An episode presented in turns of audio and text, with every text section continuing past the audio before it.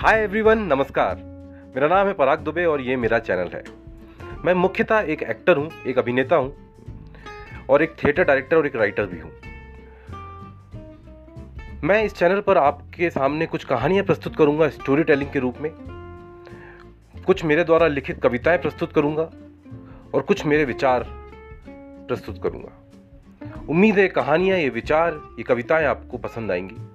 अगर आप यहाँ पर नए हैं तो प्लीज़ फॉलो कीजिए सब्सक्राइब कीजिए और have a nice day. Thank you.